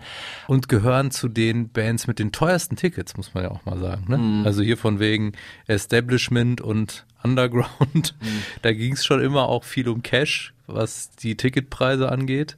Ja, aber man muss auch sagen, der Erfolg gibt ihnen ja recht. Der Erfolg gibt ihnen recht und sie haben auch früher sich wirklich die Meriten verdient und so viele Songs aufgenommen, so hart gearbeitet und natürlich auch wer sie sehen will, also muss ja auch keiner hingehen, ne? Und die Leute wollen es halt immer noch sehen, weil es auch eine gute Show ist. I just don't think it's just a matter of making money. I just think that basically rock and roll is basically uh uh the music, uh, i- its main force is when you're face to face with an audience. Boom, it's that exchange of energy that counts. On a, you can make great records, uh, but then you've got to imagine the audience. Uh, but when it all comes together, I think people just love to get in a crowd and uh, you know have a good time and. Uh, I mean, it's more than having a good time. It's not like going to the fairground. There's a certain meeting of energy. There's, um, I mean, recorded music is one thing, and you you can make the best record you can in the studio, but you're you don't have an audience.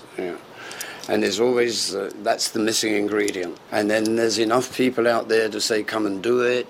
So in a way, it's kind of obvious, but uh, I mean, it's not our task for us. It's hard work, but it's not a burden, you know. I mean, it's just like, hey, sometimes the guy needs hard work, you know.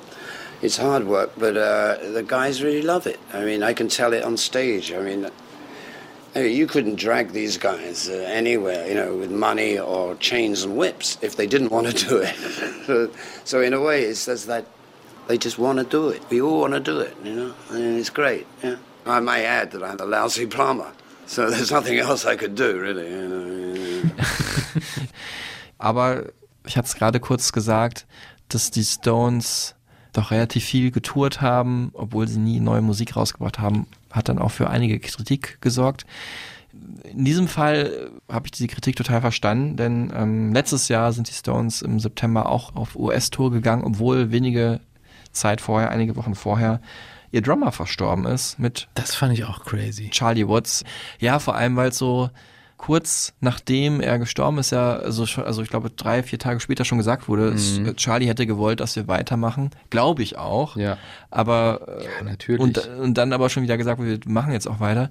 Glaube ich auch. Wieso sollten die dann aufhören? Aber so ein bisschen in sich gehen und vielleicht mal irgendwie die Tour um ein halbes Jahr verschieben, das wäre einfach Anzeichen von Respekt gewesen. Und das hätte Mick und Keith und dem Rest der Band auch recht gut gestanden. Also das ist dann, dass die jetzt nicht irgendwie alles aufgeben müssen, weil irgendwann natürlich irgend, ne, die haben ja auch ein gewisses Alter, jemand stirbt. Ähm, ist auch klar, aber das ging mir doch schon ein bisschen zu zeitig. Ja, und vor allem, weil er ja auch äh, absolut essentiell war für den Sound der Stones, ne? Mhm. Über die Jahrzehnte. Also ähm, ist ein super lässiges, fast jazziges äh, Schlagzeugspiel. Ne? Genau, er kommt aus dem Jazz auch, ja. Und war jetzt nicht so der Hau drauf, Genau. Thrashend. Für eine Rockband eigentlich wenig kraftvoll, dafür immer sehr punktuell und auch so, ja, lässig verspielt und hat so dadurch auch zum, zum besonderen Sound der Stones beigetragen, dass sie eben nicht so einen krassen Drum-Sound hatten, der so reingebrettert hat. Ähm, ich habe gelesen, auch in Vorbereitung auf diese Folge, dass die Stones eine der wenigen Bands überhaupt sind, wo der Drummer Keith Richards folgt und nicht umgekehrt. Es gibt ja immer der Drummer Ah. den Takt vor, Mhm. aber hier ähm, ist es äh, umgekehrt gewesen, muss man ja sagen inzwischen. Und auch deswegen seien die Stones unmöglich zu kopieren gewesen, hat da der ähm, Artikelschreiber geschrieben. Das fand ich ganz interessant. Ja, Charlie Watts war immer in Umfragen der beliebteste Stone von allen, weil er eben der Ruhepol der Band war. Auch in dem Interview ein wahnsinnig netter Typ. Also hat da wirklich daneben gesessen und über äh, Keith Richards Stories gelacht und äh, also mehr gelacht als wir noch, obwohl es wirklich sehr lustig war und er die Geschichten ja auch schon eigentlich hundertmal hätte hören müssen.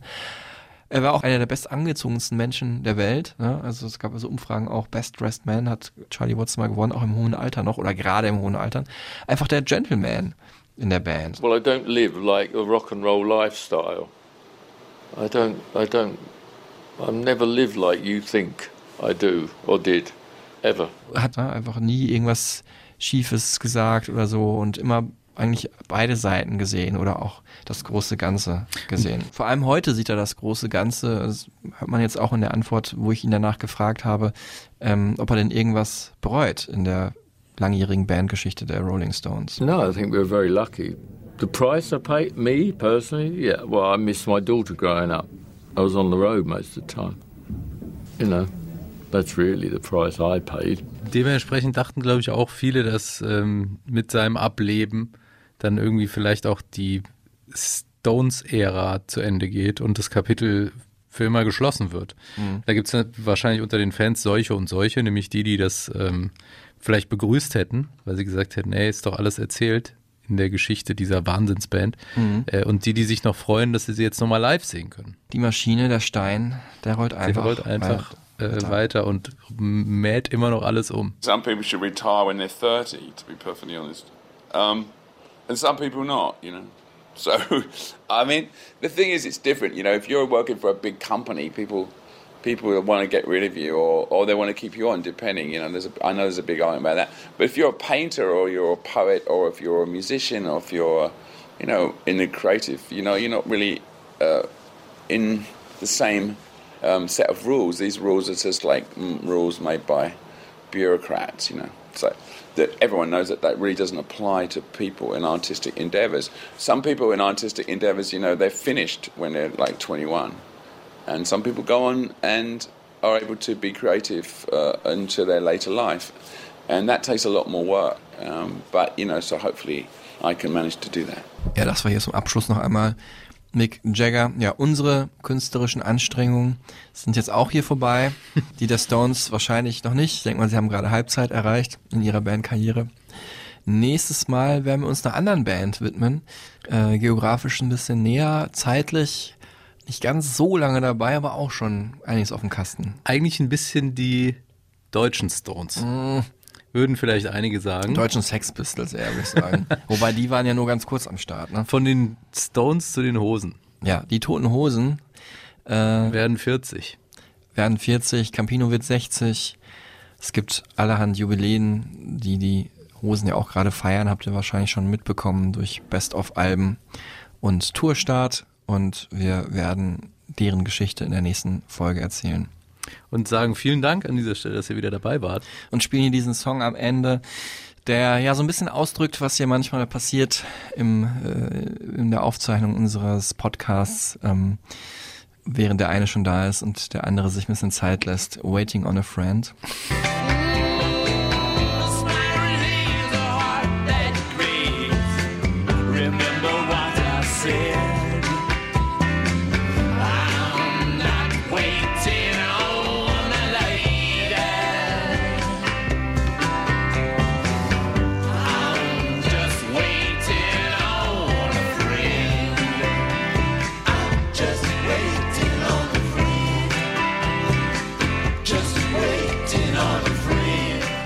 Sinne, äh, lasst uns ein Sternchen da, ein Herzchen, ähm, erzählt äh, von diesem Podcast weiter, wenn es euch gefällt. Wir freuen uns auf jeden Fall, wenn ihr dabei seid und wenn unsere Community wächst. Vielen Dank fürs Zuhören, bleibt gesund, hört ganz viel Musik, hört Stones auch in den Stereotypen Supertunes. Stimmt, haben wir gar nicht erwähnt. Die wir diesmal, ich glaube auch, weil wir so Respekt davor hatten, wie lang die Folge wird, äh, haben wir um jede Sekunde gebettelt, gar nicht erwähnt haben. Da werden ganz viele großartige Riffs und Licks dabei sein und persönliche Favoriten und Solo-Sachen auch von den Stones. Also wird, glaube ich, eine runde Sache. Ich werde mich darum kümmern. Stereotypen Supertunes Rolling Stones bei Spotify. Passt auf euch auf und tschüss zusammen. Tschüss, macht's gut.